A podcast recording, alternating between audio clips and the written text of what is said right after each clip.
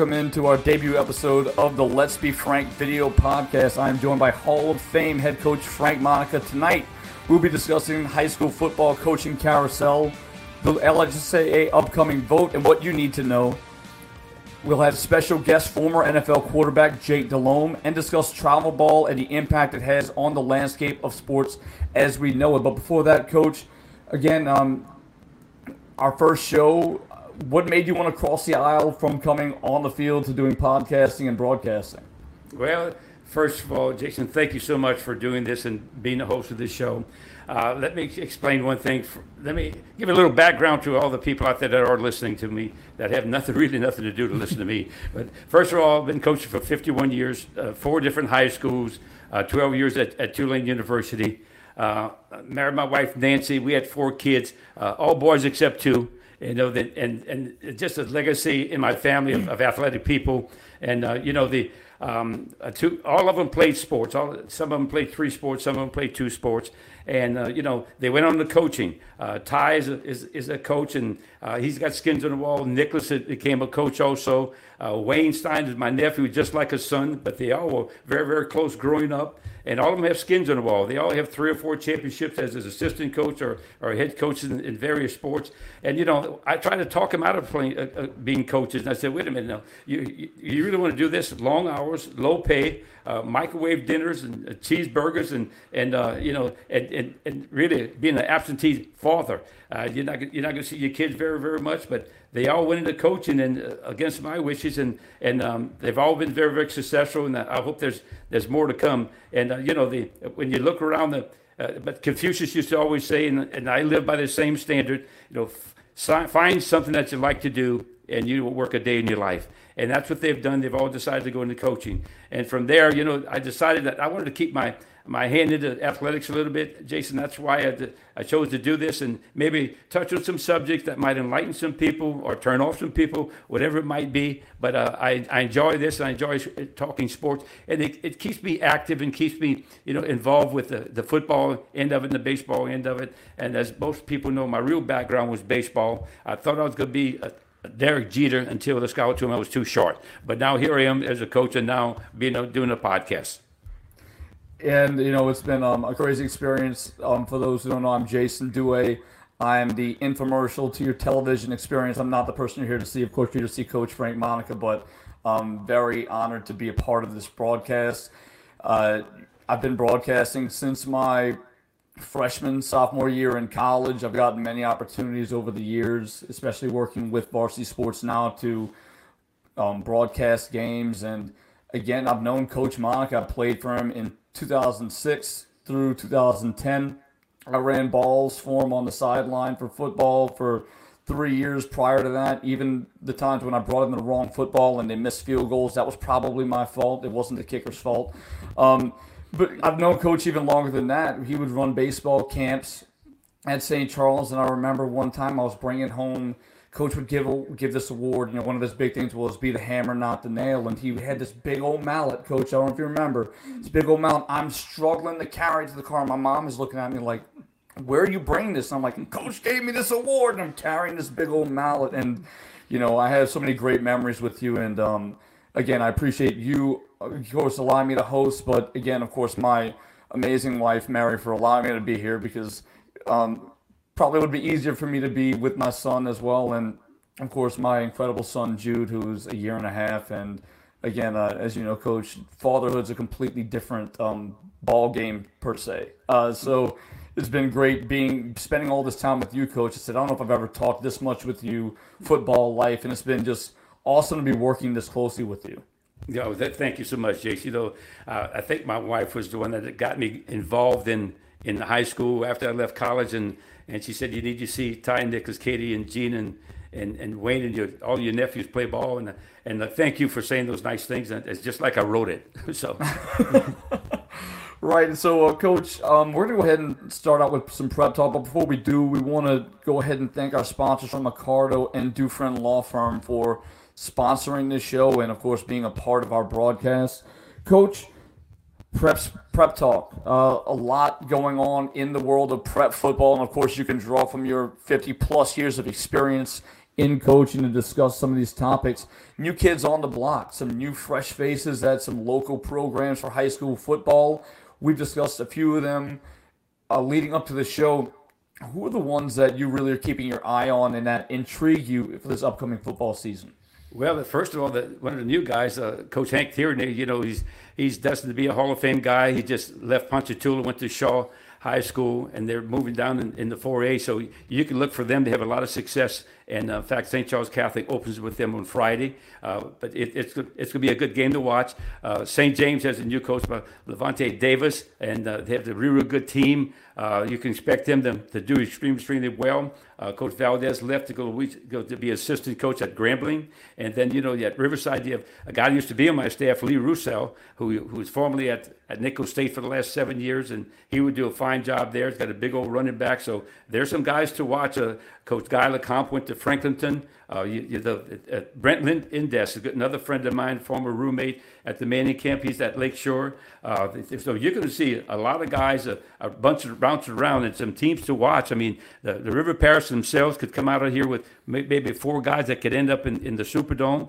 Um, you know, and, and, naturally, the Catholic League, the Catholic League is going to be brutal. I mean, you look at the Catholic League, uh, Shaw leaves and drops down to 4A, but they replace them with Karr High School. I mean, the end of that, that 10 game schedule, uh, they won't need a team bus. They're going to need a Volkswagen to get everybody back. You know, and then you look along the river. I mean, you got St. Charles, who's the defending state champion. Uh, you can see you can see that a lot, a lot of good football teams in the area, and uh, not to mention not to mention the, some of the public schools and, and all the other things that that, that uh, they have new coaches and new schools that have cropped up also around the New Orleans area.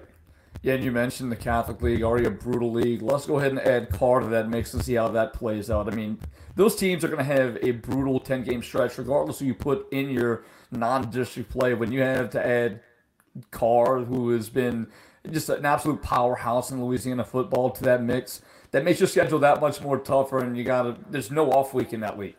No, no question. I mean, that's that's a tremendous league, and and you know that right now the, the district deal is is not as important. The power ranking is the most important thing, and that's why a lot of coaches have opted to play a play up basically to, to increase their power ranking. Now, some people don't don't care about that; they just want a W by their name. But the power ranking is everything. So you might see teams that have three and four losses, but they played a, a brutal schedule. And there's a lot to be said for that because that's what fans want to see. They want to see good ball games. They don't want to see blowouts and stuff like that. Uh, but but you look in the Baton Rouge area. There's there's a lot of good schools out there. You, you have to mention University High. Dunham is up and coming school. Uh, be on the lookout for for, for Woodlawn. Uh, Catholic, Catholic High of Baton Rouge always loaded with a number of prospects, pros, uh, prospects every year. So you can expect them to be very, very competitive again and be in the show at the end. Those teams that, as you mentioned, those teams that play out in Baton Rouge, they also have a really rough district uh, to go through. And you can make the argument that either the Catholic League or 5A ball out in Baton Rouge, really two of the toughest divisions you're going to have to play in. And if you make it out unscathed, then you must have a really good football team that's kind of like coming out of the SEC unbeaten. There's other teams on the schedule that you're going to need to play, but realistically, you're probably not getting beaten by one of those teams. No, yeah. Let me say this, Jason. There's a lot, a lot of good football along I-10, all the way to Lake Charles. Lake Charles, the pocket of Lafayette, and the Crowley area. A lot of good football schools. And now, not to mention that what's happening to Monroe and Shreveport, those guys are factors also. But when you look at it, I don't know if people realize this, there are only 12 5A schools north of I 10. So most of your population is along I 10. But there are a lot of good schools up there. So you have to be aware, especially some of these country schools and uh, that, that, that, do a great job, and that's the only game in town. So that, uh, that means an awful lot uh, for the community and everybody else. And, and uh, the, the, way this playoff structure is, is fixed right now, all this could, could change within the next couple of weeks. And as you mentioned, we'll go ahead and change gears and talk about this major topic that's developing that people are aware of, but are not really, I don't think, fully understanding the gravity of it. You've had to explain it a few times, Coach, the LHSAA meetings and the impact that it's going to have on the select and non select, not only teams, but their brackets, the way the playoffs will work. Can you describe, first of all, what is a select and a non select school for those who have not been fully aware of what classifies that? Well, let me let me say this. Next week, Jason, the executive committee is 30 member executive committee made up basically of principals will meet and decide on what, what exactly the true definition of select, non-select was. And what they're saying right now is that if you have 25% of your student body outside your attendance zone, you would be considered a select school. Now, basically, that would subdivide the state into about 45% of, of select and 55% non select. Or another way, like my good friend Dwayne Jenkins rephrased it, as traditional school and non traditional schools. Traditional schools, like the community schools, where kids come from your, your, your own attendance zone, not from math and science schools or charter schools or things like that, or, or people crossing boundary lines. Now, that's, that's the definition there. But when they vote on this thing, and the word is that would probably happen is that they will go to eight, maybe possible championships, four select, four non-select, all to be played in the Superdome, and and with a 24 team bracket. Now, if this thing is not passed like that, what will take place is that they revert back to the old way, the nine championships or something like that. But the word is that they probably will, will do this, and it really, really sounds like a, a pretty good deal to me in, uh, in, in terms of of equal competition. The LHSA got a little concerned about a lot of these blowout games because when you took the select out of the playoffs of the of the private of the public schools, what happened? You weren't playing one versus thirty-two anymore, which happened years ago before the split. Where there were some teams that were ranked 32nd and actually beat the number one seed. Well, when you take the select schools out of there, that that 32nd team now is probably like a 45. So that you don't see those upsets anymore. And some people opted not even to play or, or go into it.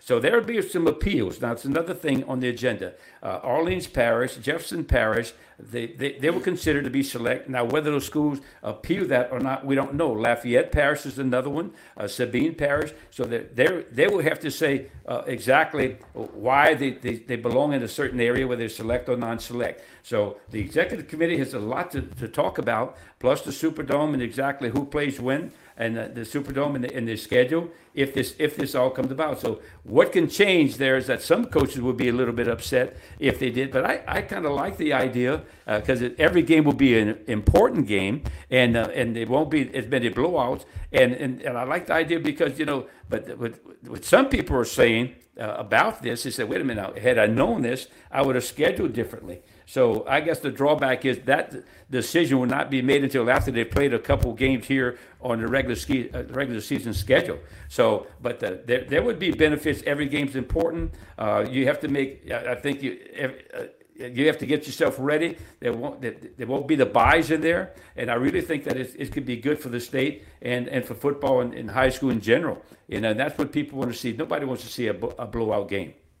As you mentioned, the number of forfeits um, have been jarring to when you look at the brackets that have been out the past few years. The teams that just say, "Look, I'm not going to go risk my players getting hurt. It makes no sense for me to go play," and you don't want to see forfeits, especially in the playoffs. You know, it's supposed to be high level intensity football. Coach, the discussion for the four championships on both sides of the bracket is this the only solution that you think would work or is there any other possible solution that you could see possibly being on the table that would work or just in your opinion that would work better i, I think i think right now i think it's it's, it's got a very good chance of of, uh, of being successful and a very good chance of passing uh, unless there are a lot of these appeals now, I don't know who's appealing. We don't know that at this time. Uh, we understand that won't be many appeals, but there will be some people that will say, wait a minute now, I need to stay where I am. Um, but on, on, the flip side of it, uh, there, I think that what the, what the LHSA also saw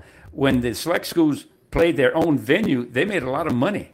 Yeah, there was a lot of money there, you know, because once you play in the Superdome, everything is prorated. You know ahead of time, 5A is going to get 11, 11,500, and then next is going to get 10,500. Well, some of these schools went home and made like $50,000 a paycheck for a championship game. And that's, a, that, that's a, enough to float your athletic department for the entire year. So that is something that comes about. And I really, I really think, though, though, everybody would like to see the championships in the Superdome you know, because coached at the beginning of the year. That's part of their motivation in the, in the locker room. They make signs, they make T-shirts uh, with the Superdome in mind, and saying that that's the that's the destination, that's the journey that you want to get to. So I think that's great, and it's a great venue for kids. Um, e- even though that the, the select side broke away for a little bit, uh, there were a lot of factors concerning that. But the the bottom line is that I can see this being very successful. The alternative thing is to go back like it was, and and let's hope that doesn't happen. Now, is there a plan?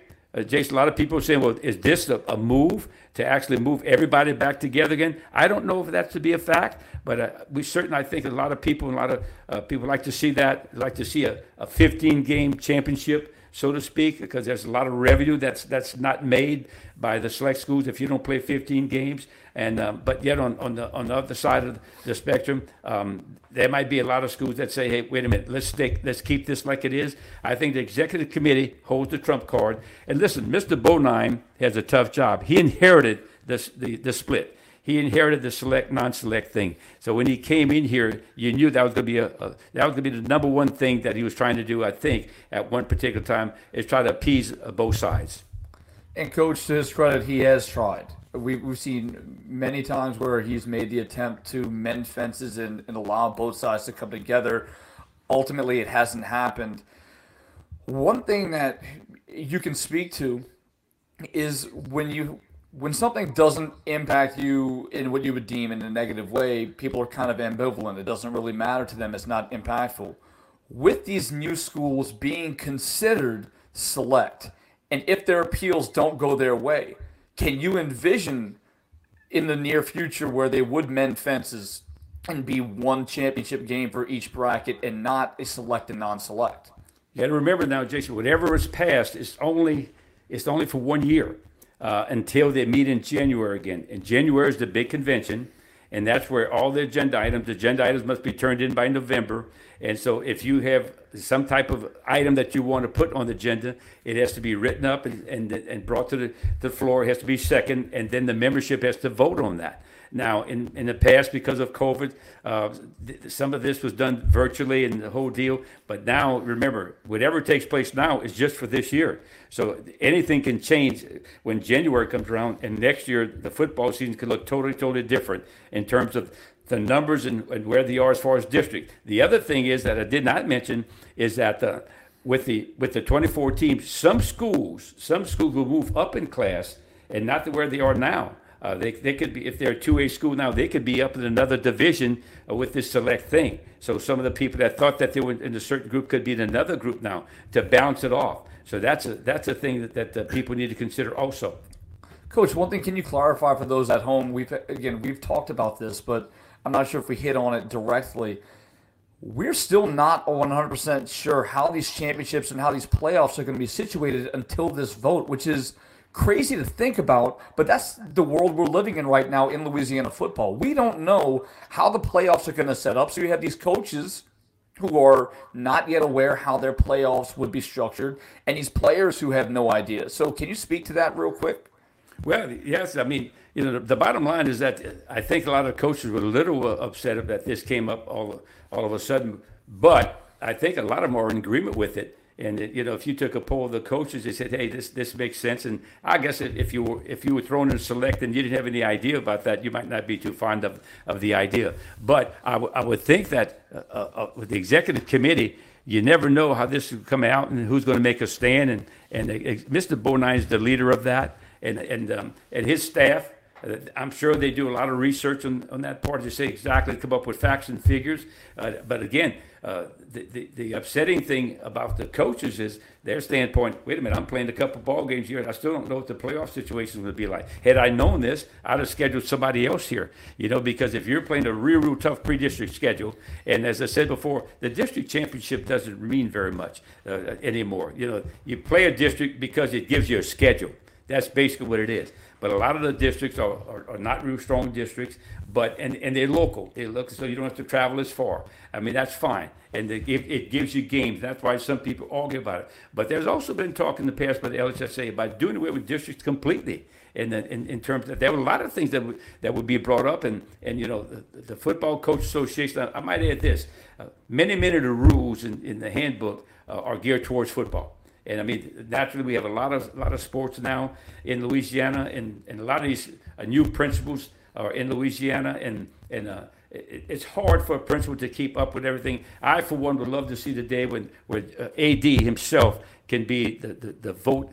Uh, the vote uh, from that each school. What does it matter who votes for that school? Each school should get one But I like to see the day where that AD, that oh, those principals trust their ADs. I mean, they know what's going on. The principal has too many other things to worry about uh, in, in, the school. There are more sports now than they ever had before. When I was growing up, there was football, baseball, basketball, and track. Now you have a, a number of you have twenty something uh, different sports in, in LHSA that they have to monitor. So how can the principal keep up with all those things? Uh, AD, that's his job to keep up with that and the sports seasons and eligibility and all these other things. And the principal gets the blame, but the AD must be given more and more power. He's now allowed to sit by the principal at the meetings. Uh, in, in, the past years, they couldn't do that, but now they're allowed there. But to me, uh, it, it, it could be very, very easy to rectify. Let the ADs handle the the, the, the voting part of it because they know more about the athletic side of it, and the principals have too much when they played already.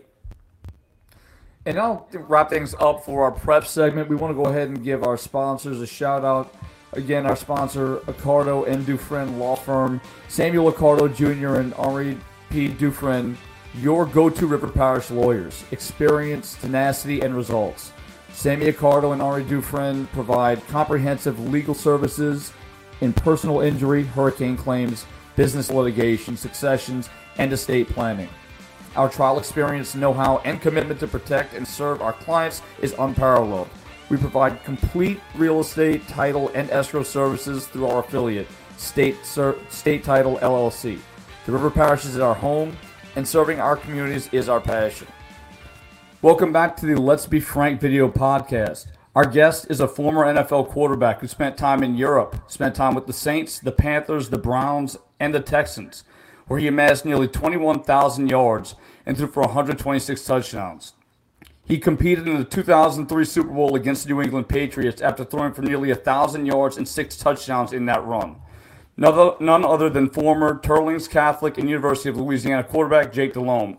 Jake, thanks so much for joining us. And of course, you moved from calling the plays on the field in the huddle to the booth. What's that transition been like for you? It's been probably more fun than I expected. I um, listen. I'm a football junkie. I love football. I um, my two favorite forms of football are high school football and the NFL. And I, I listen. I love college football, but I'm a huge NFL guy. I think for playing in it for 15 years, I just that's a certain attraction. And there's nothing like Friday Night Lights. There's nothing like Friday Night Football. And like I said, I do love college. It's just I um, football was my life. And so when I finished playing, I, I didn't exactly know what I wanted to do in in life, to be quite honest. Because here I am, 37 years old, and all I ever knew was how to play football. I guess you could say. So. Um, I, wanted to stay involved some somehow, some way, but then I didn't want to miss kids' activities on the weekends. My girls were growing up at that time, and it had been in the works for me possibly to go back to Carolina and do the uh, color analyst for the radio broadcast team. And 2019, we started that, and I fell in love with it. Uh, we had a hiatus with the COVID year, but I've been doing it um, since then, and I'm looking forward to it. It's a great deal of fun. It kind of keeps me connected to the game that I love, and certainly the Carolina Panthers. That's a, uh, organization that that's near and dear to my heart. Well, and Jake, thanks so much on, from our end that, uh, you know, this is our first uh, particular podcast, the first in my career. And, and to have you kick it off is just tremendous, tremendous uh, deal for, for us, all of us here. But I want to go back and, Jake, and tell the, the people that are listening exactly where you came from. You played at a small school at Teurlings High School. And I remember going to watch you play one night against Newington High School, and you threw like five touchdown passes that night against a real good football team. They were very, very athletic. Coach Perkins was your coach back then. And I went back on the recruiting trail and I told the offensive coordinator, "You got to go see this guy play." And he said, uh, "He said he." I told him he plays at a small school, but he is really competitive. I loved your moxie in the huddle, the way you handle things, and you've always been like that your whole life. You were hyper in the huddle. You can tell that you loved the game and you were competitive. And uh, then from there, you know, he went to see you, and he came back with the same story in the recruiting. He said, he said, Coach, he said, I, I really like this guy. He said, we really need to look at this guy thoroughly. And so you take it from there. From there, you went on to ULL, uh, didn't have an opportunity, but you went to ULL and you came back and actually beat us at Tulane as, as, a, as a player. And then from there, you, uh, you know, you were always underdog, and all of a sudden you end up uh, a glorious, glorious career and playing in the Super Bowl. Take it from there. Tell us about your journey, Jake. Yeah, listen, I'm gonna be, listen, let's be frank, right? That's the podcast that we're on. Um, I came down to two schools for me when I was being recruited. Um, I got recruited and offered by everybody in the state except LSU. I got recruited hard up until about December of that year. Um, and I got recruited by Duke and West Point and things of that nature, but I didn't want to go that far away. Um, and it came down to two places, and it was Tulane, and at the time it was Southwestern Louisiana. And really and truly, it came down to two coaches in my eyes. It came down to Frank Monica and Louis Cook, um, two legends in, in, in, in coaching football. Um, Louis still coaching, and Coach Monica, there's no doubt he could still coach. Um, but I visited Tulane, and I went with every intent to commit on that December second uh, Saturday in December, Sunday in December. It was during the high school championships, and uh, and Buddy Teevens, I give him credit. He was very honest with me, and uh, Coach Monica told my mom and dad and myself right before we met with him. He goes, "Hey, I'm not sure he'll offer you today. He wants to meet the other two kids he's recruiting in person, and we'll go from there." And sure enough, that's exactly what happened. And driving back uh, from New Orleans, I remember thinking to myself, well, if Coach Teevens needs to meet the other two before he offers me, then I'm not his guy. Because if I'm his guy, he's going to offer me. And uh, and that was hard. That was a, blow to my ego because I, really and truly I wanted to go to Tulane. I wanted to, to go there.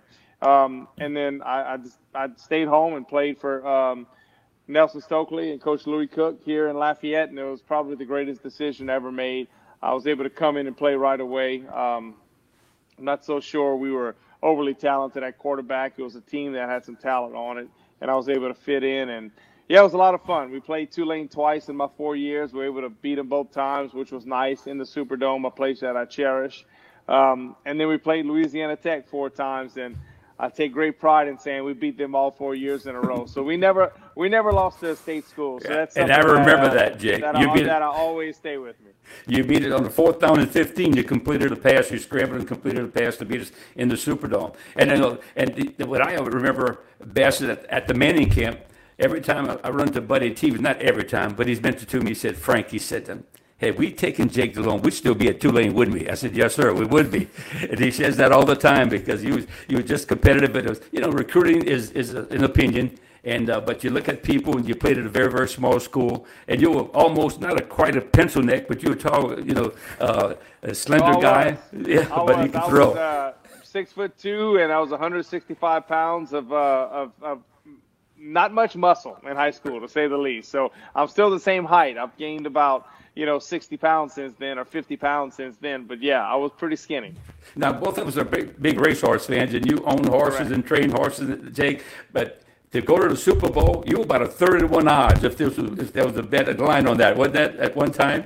Yes, sir. There's no doubt. And, um, you know, I, I, was lucky enough to uh, play all four years at UL, and then the Saints signed me as a free agent. Um, I kind of hung around, just kind of, you just got to hang on in the NFL, to be quite honest. I got sent over to NFL Europe twice. I didn't play the first year. Didn't realize I was backing up a future Hall of Famer in Kurt Warner, but I kept on saying to my when I call home and talk to my my wife uh, now, my girlfriend at the time, or my parents, and I'd say he's pretty da- he's pretty accurate, you know, and he's he's a good guy, and he just and just so happens he's Kurt Warner. But uh, things worked out. It uh, it took a little while. Things worked out. Never truly got a chance with Jim Haslett when he was in New Orleans, and uh, became a free agent, and I chose between Dallas and um, and Carolina, and I'm glad I chose Carolina, a team ready to win, and it worked out. It was a lot I'm of fun. T- I'm telling you, Jacob, this is true story. I called the guy who I knew at the, the Saints office one day, and I said, "Listen, uh, if you give Jake Delhomme a, a shot at playing quarterback." He's going to solidify that position, and you won't look back. And he said, "Really?" I said, "I'm telling you, the guy's a winner." And that's all we can say. He's a winner. He has he has the moxie. He has the control of the huddle. The players love him because he has all the things, the ingredients that a good quarterback should have. And it and I don't that, that opportunity finally came at Carolina, and I think no one more proud of us to be right for a change. Well, you know what? I appreciate you saying that. That means a lot. And but I mean, I think that's as a quarterback. I think that's what you have to be. I mean, you have to be all in, and you you just I don't know. I just Drew Brees is probably a lot more maybe um, I don't want to use the word stoic, but Drew was almost computer like. You know, it was like he was just so focused, and I played with a little more uh, kind of emotions on my sleeve, and, uh, and that's just the way I was. And I didn't care who got the glory. I, that, that meant nothing to me. As long as we had one more point than the other team on the scoreboard, that, that's what it was about. It was about winning, and that's what it kind of worked going in Carolina with that with, with that team and Coach Fox, our, our coach, and it just worked. So I was uh, very thankful. You know, Jake, I, I still work the Manning camp, and there are some some some great arms out there. I see some of these kids that are tall, six four, six five. They got great arms, but the difference exactly what you just said. What do they do in that film room, and how much study and how much research? You know, because you look at Drew's arm, you look at Peyton Manning's arm, and I mean, right. it, it, some of those arms don't even stack up. Now, uh, Eli had a strong arm, but some of those guys and the little hot uh, hot shots in the Manning camp, they can really throw the football. But why don't some of them make it? Now, it, it leads me to my next question. I, when you guys uh, elevated Baker Mayfield, he was one of my favorite guys in the Manning camp a couple years ago because he had some of the same qualities I see in you. Well, you know, Coach, I'm excited to watch him play, and I, and I feel when I watch him, he's just – he's got that that grit. There's something about him, and and and Sam Darnold was the quarterback last year, and really a great kid, and a little more physical presence uh, than Baker, bigger, probably a stronger arm, um, more sturdy, I guess you can say. But it's like that drive's not there. Now, I don't want to say the drive, it's just that moxie, whatever you want to call it, that it factor. It seems like Baker has it. So I'm excited this this year to watch him play. Um, and it, nothing better than he's playing because Cleveland didn't want him anymore. And that's exactly the mindset that he's going to take. So I'm looking forward to watching him play. And if we can protect him, if Christian McCaffrey can stay healthy, I think he'll have a pretty good year this year and solidify himself going forward. Jake, what do you think of some of the qualities that you, you should see? Because there's a lot of controversy about the, know, it's a NFL is a is a quarterback driven league. Well, even colleges now with all the spread offenses and stuff like that. Uh, the RPO thing, the RPO game. You know, uh, when you and I went to college, we didn't have so so much of that. There's a lot of complaints about it from the defensive side. But what do you think some of the qualities now that people are looking for in the quarterback, especially in the NFL? Well, my, my thing is this it, anticipation and accuracy. I think that trumps everything else. I, I truly believe that. Um, George Munoz is a good friend of mine. He's coaching at UL now. He was at LSU for like three of the last four years, and we're, we're very close friends. And we were talking after Joe Burrow's junior year at LSU. George was the quarterback coach. He was an analyst, but the quarterback coach. And I asked him. I said, "I ask you a question are y'all changing your philosophy on recruiting quarterbacks now because of Joe Burrow? And he said, why do you ask that? I said, because he's not this rocket arm, big quarterback that has all the tangibles. I said, but he's got every intangible that you want, and he's a uh, he's a gritty winner. And this was before the Heisman Trophy uh, season. And he said, you know, it's funny. We brought that up in meetings and in talking.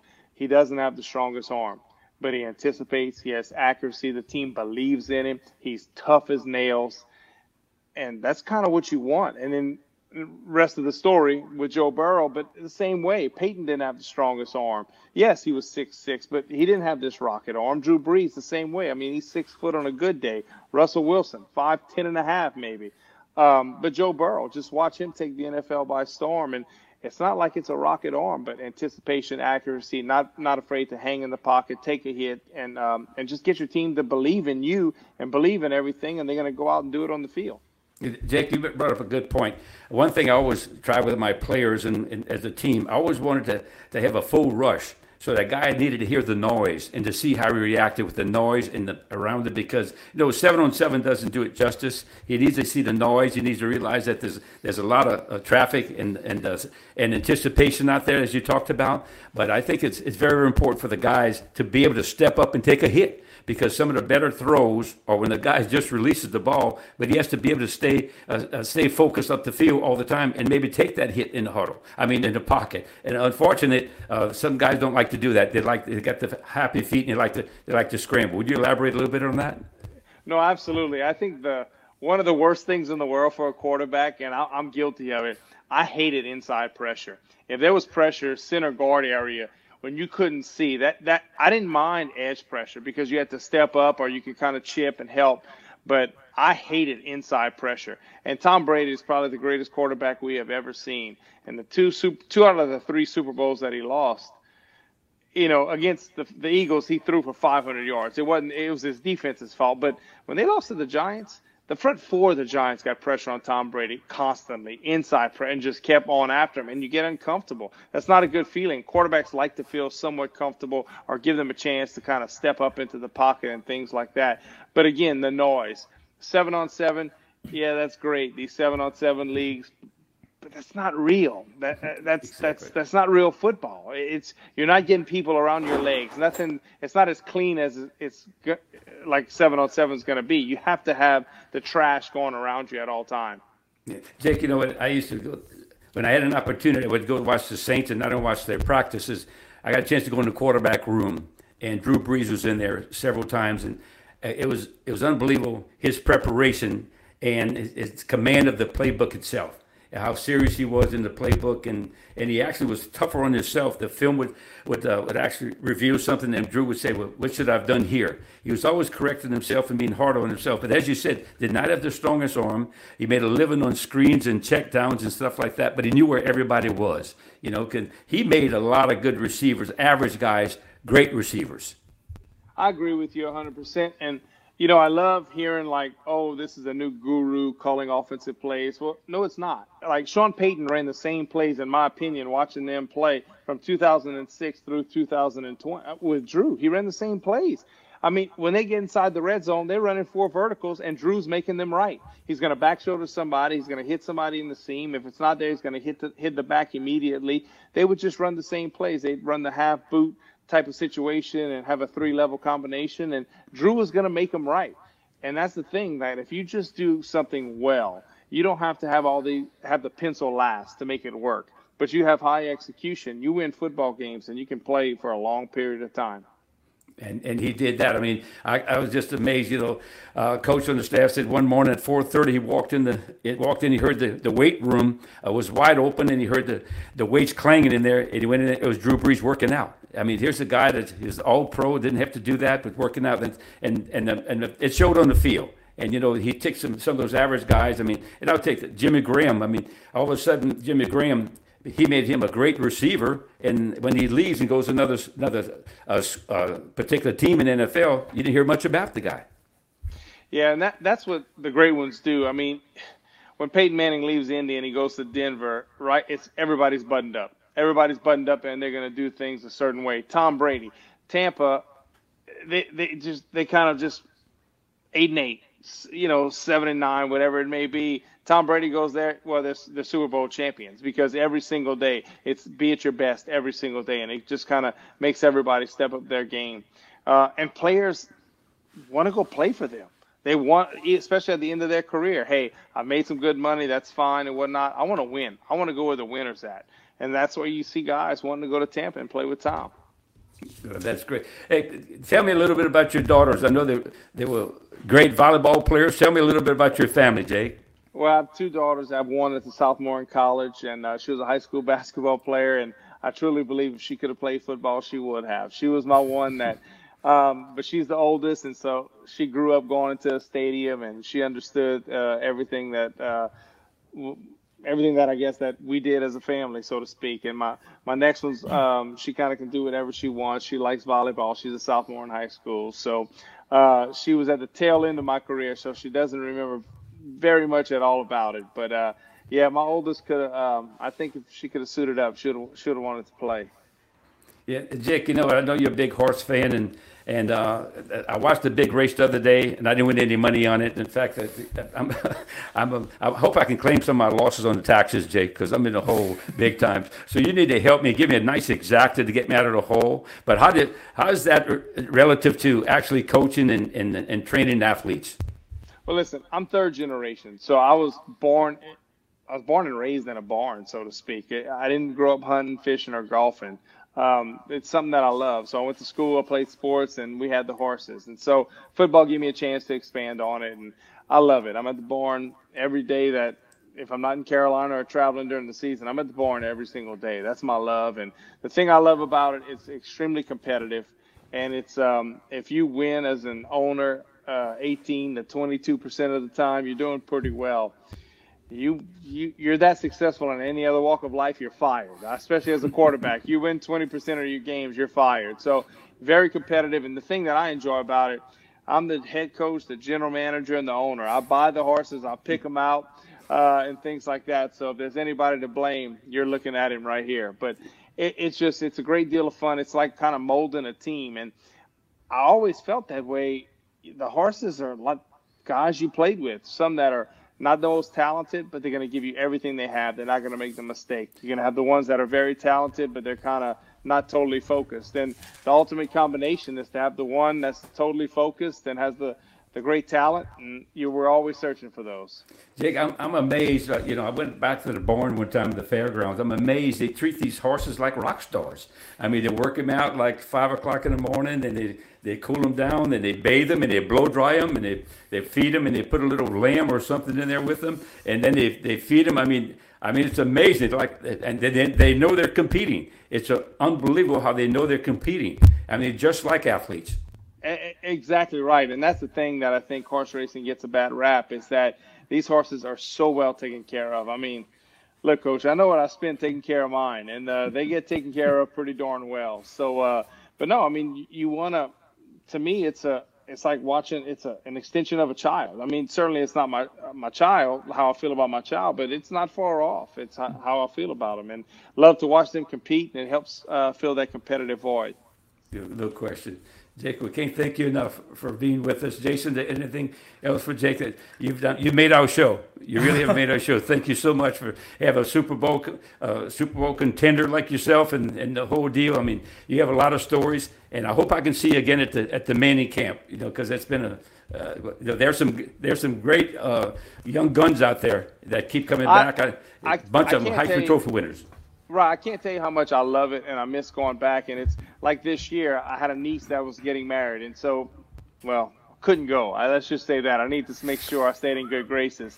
But I couldn't wait to text Peyton and say, "Hey, how'd the quarterbacks throw? Who's the best one?" Like the college kids, I love that. I love meeting those kids, watching them coach a three-step drop, a five-step drop. You get to see it. I, I remember telling someone five, six years ago, maybe the 20-year reunion uh, there was 36 quarterbacks there, college quarterbacks, or 38, and they said, "Who's the best one?" And I said, "Listen, the most talented one that I saw in my eyes throwing the ball was Jared Goff." I said, "But this guy from Mississippi State, Dak Prescott," I said, "I want to be inside the huddle with him." I said, "There's something about him. He's like a magnet. You just want to be be next to him." And it's just kind of funny when you watch how their careers have gone on. Jared can really throw it. He's pretty and things like that. But Dak, he's just he's just got it. He's just got all those intangibles. They had some good ones this year. Uh, one guy I want you to keep an eye on, Jake, that had that. His name was Devin Leary from North Carolina State. Okay. Tremendous spin on the ball and a real, real good teacher. And he looked like one of those kind of class guys that's bound to be a success in the NFL. Mm, that's good to know. I'll definitely put that in my cap. Absolutely. Yes. All right, Jake, thank you so much for taking the time to be on our show and – again, um, you know, we, we appreciate you taking the time out of your schedule. We know you're busy calling your games and dealing with your horses, but we appreciate you taking 20 minutes of your time to come talk with us. Absolutely, I loved it. I'll do anything for Coach Monica. I, uh, you know, he was such a such a class man and gentleman, and it was lucky you get recruited. At some coaches, there was always negative, negative recruiting and stuff like that. And the two schools I wanted to choose from, the two guys never recruited negative negatively about anybody else. It was a it was a relationship. It was a conversation. I'm still friends to th- this day. So that's something I really appreciated, and I always kind of kept that in my mind. Thank you, Jake. Please tell mom and dad hello, and send me a nice exacta, please. Absolutely, will do, coach. We want to give a, a word to our sponsors.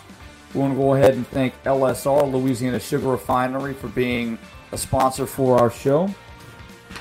And we also want to thank Acadia Services LLC. If you're in need of storage space at your home or business, stop by and visit the good folks at Acadia Services LLC at 1301 West Airline Highway in Laplace. Seth Bourgeois and his employees are there on weekdays from 9 a.m. to 5 and Saturdays from 9 a.m. to 2 p.m. Give Acadia Services a shout at 985-359-1333 for your all your storage and U-Haul truck rental needs. Coach Monica is never short on opinions when it comes to the world of sports. So let's jump right into our Let's Be Frank segment where Coach has his chance to tee off on things in the world of sports that he feels in need of focusing on. So, Coach, starting off this segment, you really wanted to focus on travel sports and you have a very passionate opinion on that. So let's dive in. What are your feelings and thoughts on travel sports and athletics? Well, first of all, Jason, let me qualify this. Uh, uh, from the standpoint, I, I, my whole background was actually as a college baseball player and high school baseball player. I had my own kids play travel sports. Uh, Ty, Nicholas, Katie, and G. They all played some travel sports at, at one time. Uh, but the, the bottom line is that I, I, I think there's a, a spot in our society for travel sports. But when travel sports all of a sudden starts to take place in high school and start to pigeonhole guys, which I don't really like, all girls, I think that's, that something must be done about it. First of all, number one, uh, there are kids that are playing all year long. And, it, and, if you're playing all year long, whether it's volleyball, travel soccer, travel baseball, uh, seven on seven tournaments, if you're doing that, you're probably not playing another sport. I think your high school, I think that the four years in high school or a blur or five years, whatever it might be, I think it's so important to play for your high school first. And I hear so many stories out there about about guys playing it. Uh, they, they're being promised that they'll be recruited by being in, in the select deal. You know, every baseball player, every little 10 year old thinks he's going to be Derek Jeter. And, you know, it's very, very expensive. Number one, uh, parents pay out of the wazoo uh, to be on the travel team. Uh, almost everybody gets on the travel team. I see it, uh, you know, I see kids that they're playing 11 and 12 and they can't, you can't catch a, a, fly ball. You know, when I was growing up, you can, you can drop a ball from the, the uh, Artemis one and we could catch it. But nowadays I see playing travel ball and I see five foot five foot uh, girls uh, and, and they're playing travel volleyball and they're not playing anything else. And I mean, there, there needs to be some regulation there, and I'm all for it. Like I said, there's a time and place for travel ball because I know it, it expands them, it allows them to travel a little bit, play against real good elite competition, that nature, but not at the expense of another sport.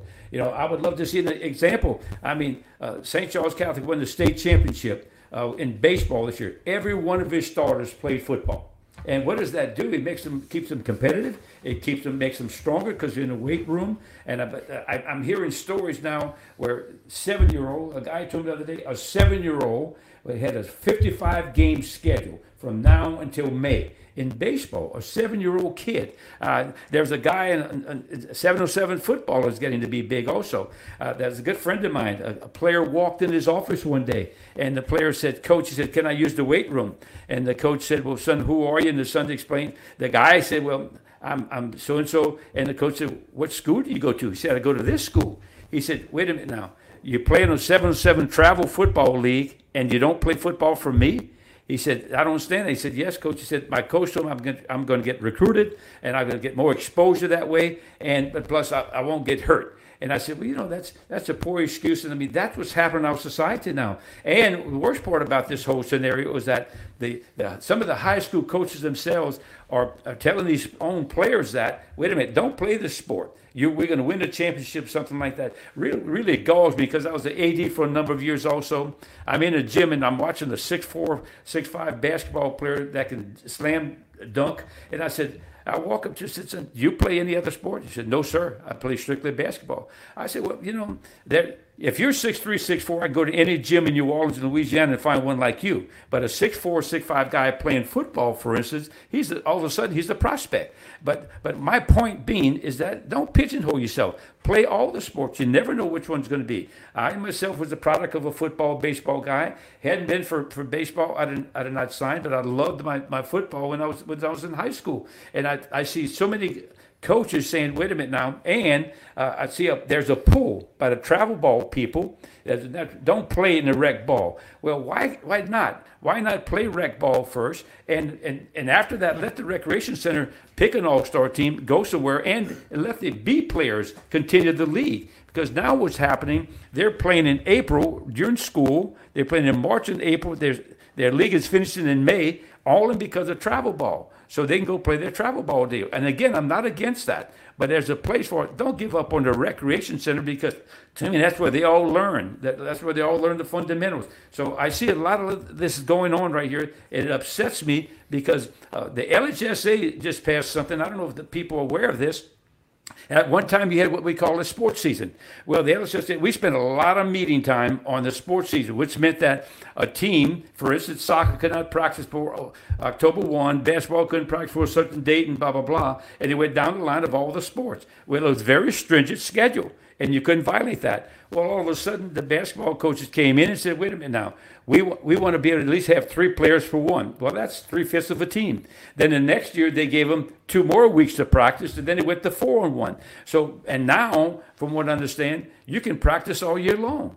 And the only safeguard is if, if the principal allows it. So what is that going to do? That's going to make that's going to make some of these coaches grab some of these guys and they're going to pigeonhole them. They, and they're going to they're going to practice soccer all year long. They're going to practice baseball all year long. If you're playing fall baseball, fall soccer, you're not playing any other sport or, or, or, or basketball. And it doesn't matter. Uh, volleyball, travel volleyball is huge, and it's hurting some of the other sports. The numbers are down. So if if you're a good athlete, you need to be in the field competing. You need to be competing with for your high school, and that other stuff will come down. To only two percent. I don't know if the people are aware of this. Only two percent of all high school kids sign college scholarships. Only two percent. But everybody thinks that that's the, that's the holy grail.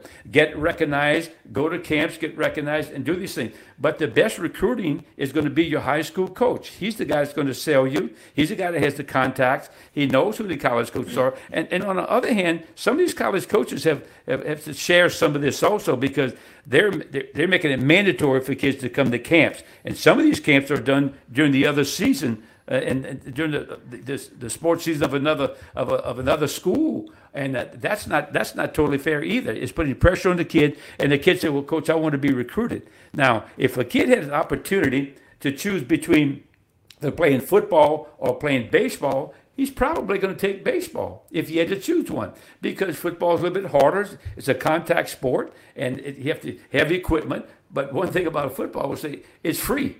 It's free. I mean, you can just play football. But these travel schools, no, they're going to charge you $1,500, $2,000. And then plus the, the fact that everybody's got two bats, they got gloves and, and things of that nature. And mom and dad have to travel, stay in hotels, and go to all these tournaments. So basically, as I said before, travel ball has a place in our society. Uh, you know, I, I like it. It's the competitive edge, and kids want to play for championships. But on the flip side of it, make it a true travel ball team, not kids that can't play pitching catch. Just, uh, my dad makes a team just so I can play. You know, make it a competitive team. I've watched a lot of travel ball uh, players in the past. I mean, uh, I was when, when I became the baseball coach at St. Charles when I first got there. I had 40 players in my room. And I said, guys, how many of you guys have, have travel ball, made travel ball? And all 40 raised their hand. And I said, guys, only nine of you can start. I just want you to know that. So the, the bottom line is that I, I, just want a kid to enjoy his high school year. Uh, the, the, the, four years, five years he's going to spend in high school are special. And I and I don't like to see a kid giving up something. And this boys and girls, and it, it, it might be more prevalent with, in the girls with because it's very very intense to make a team. Well, if I play travel ball, I might be able to make this team.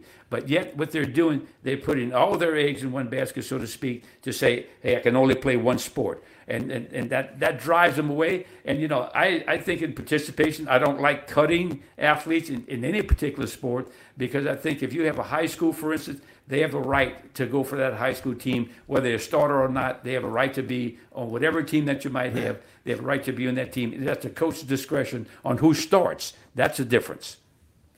Coach, I can't add as much value to the conversation as you can, but what I can tell you is that I played recreational baseball for my entire childhood, and I loved it.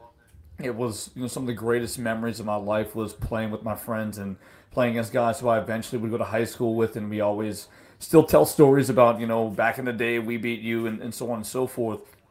And one thing I noticed is it was so competitive. The the recreation ball was so competitive. And you go these days and it's barren. It's a wasteland. And it's not it's not knocking anybody who's involved or playing it, but the problem is as you mentioned, somewhere along the way, and it just so happened to be, I vividly remember this. Playing only travel ball was unheard of when I was growing up. And there was a group of kids, you know, you play a certain age group um, every two years. And the guys who were going to come up and play with us that next year, a lot of them were like, well, we're not going to be playing with you next year. And to me, as a kid, I was like, what are you talking about? And they're like, well, we're, we're just going to stick to travel ball. And at that time, I had never heard of such a thing, only playing travel sports. And from that point on, it be, it's become so much more relevant. You've got kids who are way overthrowing, um, especially pitching. Because again, I look, I had my fair share of arm injuries. I blew up my elbow when I was younger, pitching too much, um, too many too many practice pitches, and again, it, you know, it still hurts. I can't throw the ball nearly as much. That affects the way I'm going to be able to play ball with my son. And I didn't play travel ball, so for me, that's that's a problem. And coach, this is a story I didn't we didn't even talk about, but this is a true story. So I went to watch a cousin of mine play in another sport. I'm not going to even go into details, but there was a young boy who said, "Mom, the the team that we're playing next has a really good kid. He's ranked number ten in the state." So what are you talking about? He said, "Yeah, this nine year this nine year old that we're playing is ranked number ten in the state."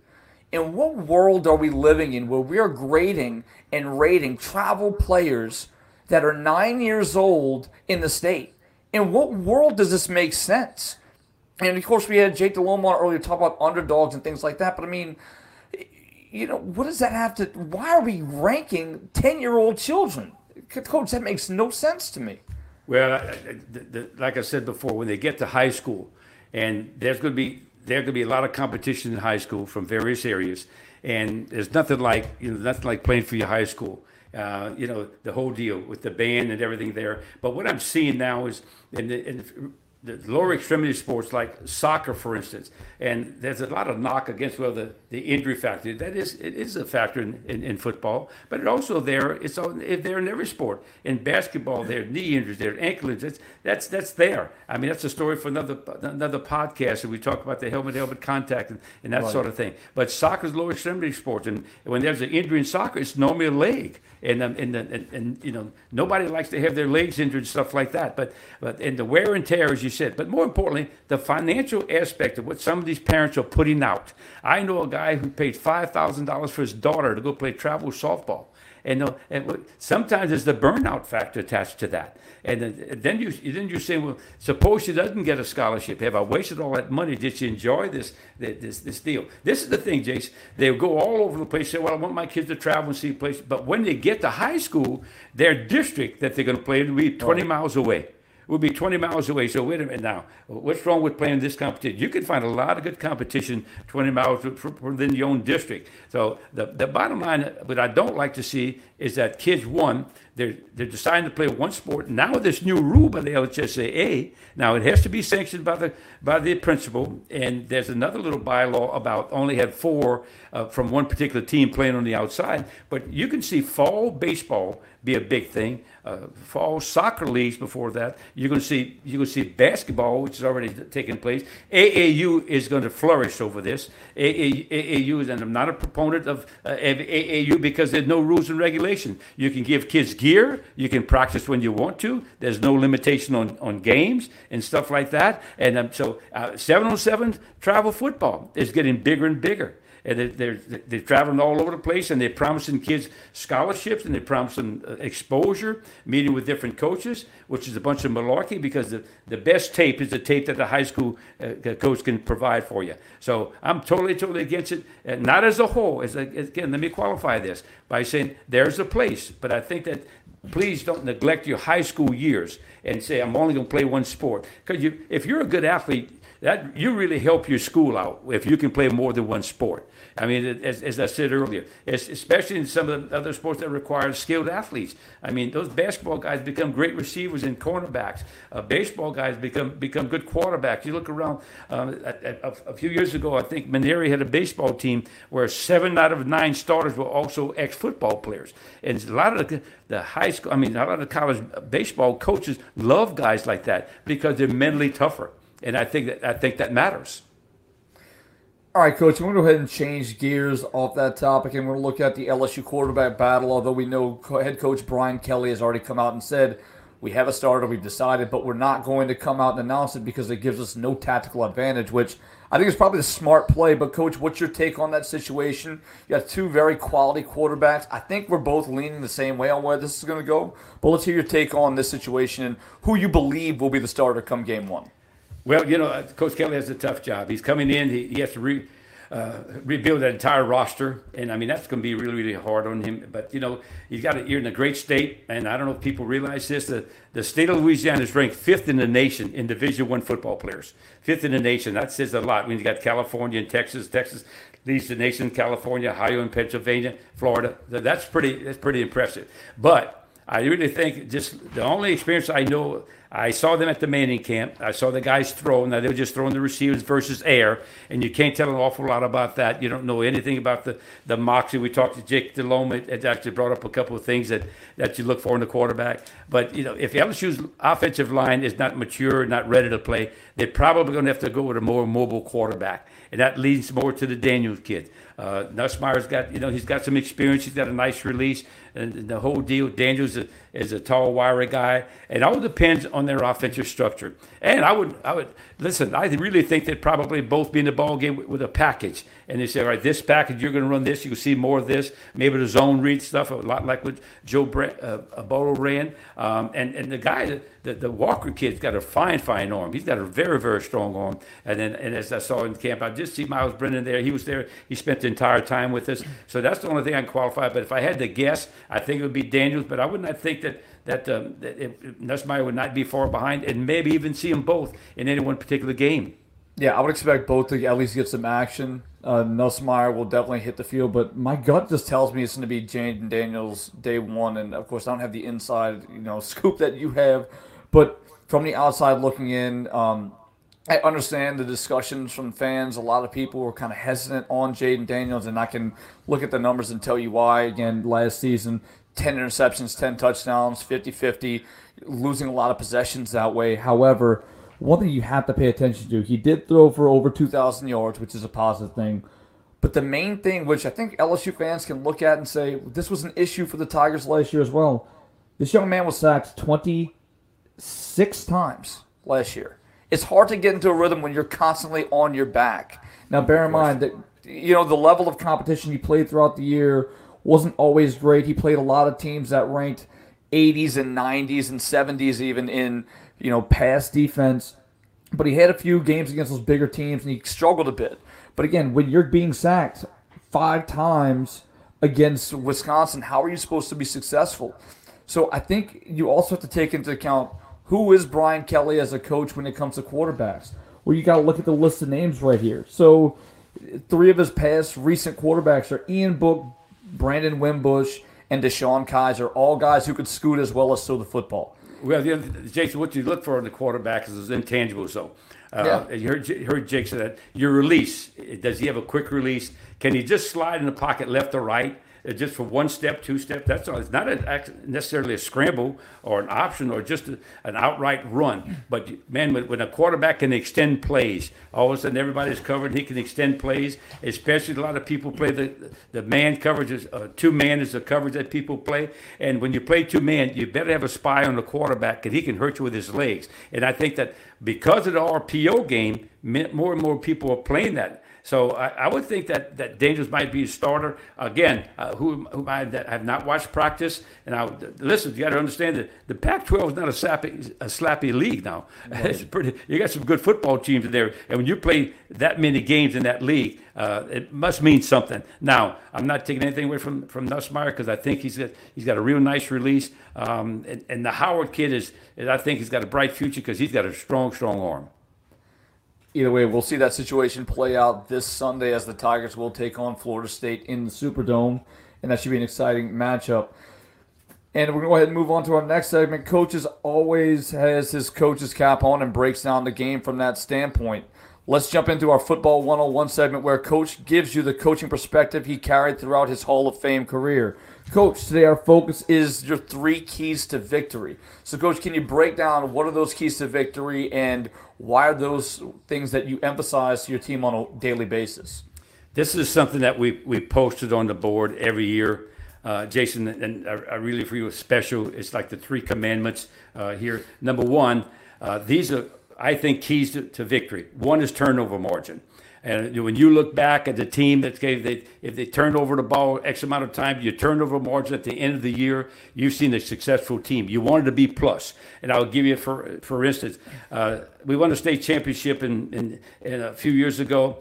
the, that particular state championship team. Now we had a quarterback by the name of Donnie Savard, was a little dart thrower, was very very accurate. Played for a couple years, and he took care of the football and he was the student of the game. But our turnover margin was plus 23. That's unheard of. But but that that was the reason. Now, in other words, make a team beat your defense and not your offense. So don't turn over the ball. Play field position. And I used to always tell them this: it's, it's okay to punt. That means on third down, just don't throw the ball up for, for grab. Just, you can punt the football, uh, get field position. You have a good defense, and all of a sudden I get better field position on the, on the next series. So turnover margin is very, very important as far as the, I'm concerned. Is the key to victory. And you look you look back, and if you have a minus turnover margin, you probably didn't win that many games. Now nowadays, people are really working harder on, on what they call ball security which means they teach people to tuck the ball away, and, and also, but they also teach them the defense how to how to strip. They teach not only to strip but the scoop and score. And I mean, you see a lot of ball games and a lot of controversial fumbles, and and it, but you see a lot of scoops and scores, and all of a sudden that changes the momentum of the game. So you need to stay away from those big big plays like that that change the momentum of the game. Uh, Bear Bryant used to always say, you know, a game is composed of three big momentum plays. The problem is you don't know when they're going to occur. So as a coach, you work your buns off like that next play could be that big momentum play. You know, so turnover margin is one of the one of the keys. The second and, and, and big key is missed tackles. Now, you know, guys work really, really hard uh, on, on, tackling, especially in open field. So your linebackers and, and, and your secondary, they must be they must be uh, great tacklers because how many times every time you see a great run by a back, you probably also saw two or three missed tackles. Now, you know, if it's an interior line, because the linemen don't have much chance. Once they, they have to button separate from the their, their blocker, but they don't. They're not going to give you a nice form tackle. They'll just try to you know, belly you down, body slam you or something like that, grab you by the, by the shoulder pads or, or ankle or whatever. But your linebackers and your secondary must be deadly tacklers. So missed tackles is a big part of it. And, and, and people work extremely hard on, on that. Also, I mean, um, the backs learn, they learn how to do the back shoulder cut. They do the jump cut and stuff like that. And the receivers now, they're, they're so good after the catch. Lou Holtz had this thing. He said, you know, it's never the completion that hurts you. It's the catch after completion, what people call the YACs, yards after the catch. You know what I mean? So that's what's going to hurt you. So once we tell the guys that once you, a, a, a offense does complete a pass, just make sure you gain tackle and get him on the ground and keep him right there. Don't let him extend that particular play. So uh, missed tackles are a very, very big part of why teams lose. And you can tell that. It also goes back into the coaching aspect. Now, let me tell you the first thing about missed tackle, you got to have some athleticism. I mean, if you're not, if you're really stiff and, and you're not really athletic, you're gonna have a problem tackling people anyway. You know, sometimes you can't tackle, couldn't tackle me in a phone booth. So what what has to happen is that you work hard on that, where people don't overrun it. But the next thing is, coaches work extremely hard on what they call gang tackling. We had a motto, at, and we always said roll call around the ball. Now, what does that mean? That means when I turn off that film after a play, I want to see all 11 defenders in in the film you should be in the picture. If you're not, if you're not, that means we're not pursuing to the ball. So if one guy misses, maybe somebody else there to pick up the slack. And third, and very, very important, is eliminate explosive plays if you're on defense, but make explosive plays if you're on offense. So in every ball game, uh, we would say, all right, if the offense can make three explosive plays and the defense come up with three, if you get six in the ball game, you have won that ball game convincingly. So as a defense, you don't want what is an explosive play? Well, it could be a pass, and we gave it a limit. A pass over over 30 yards was considered a completed pass. That's considered explosive play. Or maybe you, you scooped and score. Or it might have been explosive play. It might have been a big long field goal. It might have been a kickoff return. It might have been maybe a big sack.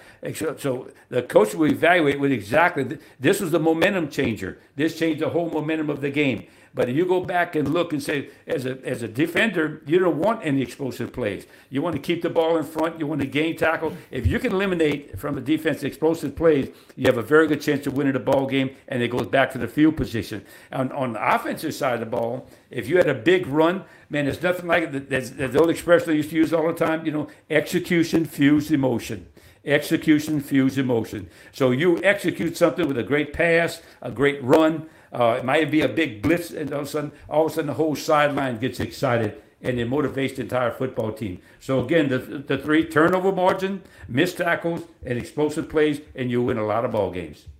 Coach, in your championship teams that you won, how how often did you hit on all three of those on a game on a game by game basis? Well, you know, we, we score that, and after every ball game, we graded we graded the film. And one thing the coaches always took pride in, and I'd asked the defensive coordinator at the time, it was, it was uh, lately it was Coach Stein. I said, Coach, how many missed tackles did we have total in defense? And if, if it was really double digits, that's a, that's a factor. And sometimes it was. Sometimes it was. It depended on the back and the, the competition you, that you played. On the other side of the ball, you know, what was your turnover margin? How many times for the game our turnover margin was plus three. Well, by the end of the year, that, that starts to accumulate, and that was good. Um, I remember one year we weren't very good. We made it to the state championship. We weren't a great football team that year, a very young team, but we went eight consecutive games without a turnover. And I mean, that's huge. And I mean, a lot of that are the players themselves. It's a strength level holder, how to hold the ball, first of all. You give them a technique. And one thing we always taught uh, our players, we always taught a ball security to all the players, not just the backs and receivers and quarterback. Um, the quarterback is the most vulnerable, and he, he turns over the ball more than everybody else because his ball is exposed. He's either throwing the ball, he's hitting it off with a mesh or something like that. But we always taught the linebackers, the secondary, even D linemen, how to carry a football. And uh, we had a little thing at practice that really worked cool. If you were holding a football, you had to hold it correctly. And if you didn't, if you didn't, you put it on the ground. If another player knocked the ball out of your hand, then you had to do 25 up downs right there on the spot. So I remember. You, I'm familiar with saw, what you saw players doing, the players say, "I'm not holding that ball." Somebody so they put it down. So if you weren't going to hold it correctly, you got to make, you better make sure you ran away from the crowd. Right. I, I, definitely remember that one being one of your rules. Not I was not going to touch the football if I didn't have to. I, I, was a linebacker. I could barely hold on to it as it was. So, um, coach, let's go ahead and transition to our next segment uh, where you guys get to ask Coach any hard hitting questions you've been asking to get to him. So we're going to go ahead and ask questions for Coach. Uh, Coach uh, had one question from Ball Coach Phil on Facebook, and he wanted to ask, "What is the hardest route to coach and or teach on the route tree?" Well, that's a, that's a great question. Thank you for that question, Coach. I, I really appreciate that. Number one, I think the hardest route you have two. It's called the out route. Now, there's two different ways you run an out route. One is called a speed cut where you just turned off that inside foot, a three step inside cut. It's a speed cut, and it's really, really good versus zone. But the route that I think is the hardest to teach, and it, it requires a lot, a lot of technique work, is the, the, the comeback route. I love the deep comeback route. You, of course, you need time to throw it. And uh, there's a certain time uh, the defender, whether it's man or zone, where that cornerback is going to flip his hips, and that takes place between 12 to 15 yards. When the cornerback flips his hips, then all of a sudden you want to learn to break, and get out of that cut. Now, uh, there are drills that you do. One is a, is a, line drill where you teach your player to take a big wide step and he makes a cut at a 90 degree. And there's another it's a route come back and he, he's come back at a 45 degree angle. That's the one I like because the quarterback now will throw the ball forward and make you make the receiver go get it, even if he falls down. If it's a deep enough comeback, if he falls down, he's still going to have 16 yards. So that's important. Now, the overall route that I really like is just a pattern. A curl flat has survived the test of time. So just a curl and a flat with it and and it's, it's, you see uh, you see it every Saturday, every Sunday. You see it on Friday night. Curl flat is hard to take away, and if the receivers learn to, to run right, but to go back to hard, it's really difficult to, to get guys to do it right, and that's that's the old comeback route. Now again, it takes a lot of work. Um, you know, you don't want to expand your arm because when when soon as the DB, you can't give the body language to the DB that you're going to make a cut. It's so important that you surge, you keep your elbows closed. As soon as the arm fly away from your body, and you, you've already told that DB you're making a cut. Two, you don't get up on your toes before you make a cut. If you get up on your toes, we call it a ballerina. If you show him that, and it, it, the, the defense, all of a sudden, what that corner does, he closes the gap on you right now, and he breaks on it. And so your body language, and the quarterback looks like the guy that's, that's going to be, he's, he's going to be the culprit, and he threw an intercept, but you ran a bad route. You know, and, and, especially nowadays, you have a lot of receivers cannot get off of press coverage. And if you can't get off the press coverage in college and pros, you can't. You're not going to play very long. But the the corner, the comeback route is the hardest to teach because some guys just can't do it. Coach Monica has had over 50 years experience along the way, has gathered more experiences in the world of sports than most of us can dream of. So let's head to our next segment. Thanks for the memories, where Coach is going to highlight some of his biggest and greatest moments along his journey. And coach, today we want to go ahead and highlight the 1977 Lutcher football team where you won a title. Coach, can you give us some background on it? What's the story and, and what was that journey like? Well, number one, in 1976 at Lutcher, we had a bunch of guys that graduated. That was an awesome football team. They were undefeated, lost in the fin- semifinals, but they were undefeated going to that time. We lost a lot of those players. The 1977 team was real, real young, green. Um, we had a young quarterback, a left-handed quarterback by the name of Carter we had, and another kid by the name of Didi Mathern. They, they were splitting splitting time. But the, the, thing that made it unique, we're playing at Hahnville, and it was a quagmire of, of, a, of a, a field. Um, it was still raining. Uh, we're losing the we're losing the ball game um, by by uh, by six points. No, I'm sorry, we lose by five points. And all of a sudden, with eight seconds left to go in the game, they had the football, and they decided to punt to us. And when they punted the ball, it, it, had it not been muddy, the ball would have rolled and time would have run out. We'd have lost the game. But all of a sudden, when he punted the ball, the ball was stuck in the mud. So with four seconds left, we took the quarterback, and our quarterback at this particular time, I'm sorry, let me go back and rephrase it. The quarterback was Ken Vicknair. So Ken Vicknair goes in the ball game, and and it, I said, Ken, just put the ball up uh, to our receiver. And we had a receiver by the name of Leonard Clayton, and his nickname was Buckwheat. But Buckwheat could run. But on a wet field, uh, it, it, it, was all negated. So anyway, Ken throws the ball up. He drops back, throws the ball as far as he can, but it was so slimy and wet, the ball didn't go very far. The two defenders for Hahnville jump up for the ball to intercept it. If they bat the ball down, we lose. But the ball pops up in the air, and guess what? Buckwheat was behind him and ran for a 70 yard touchdown with four seconds left to go in the game, and we win the game. A little while later, uh, two weeks later, we're playing East St. John at East St. John.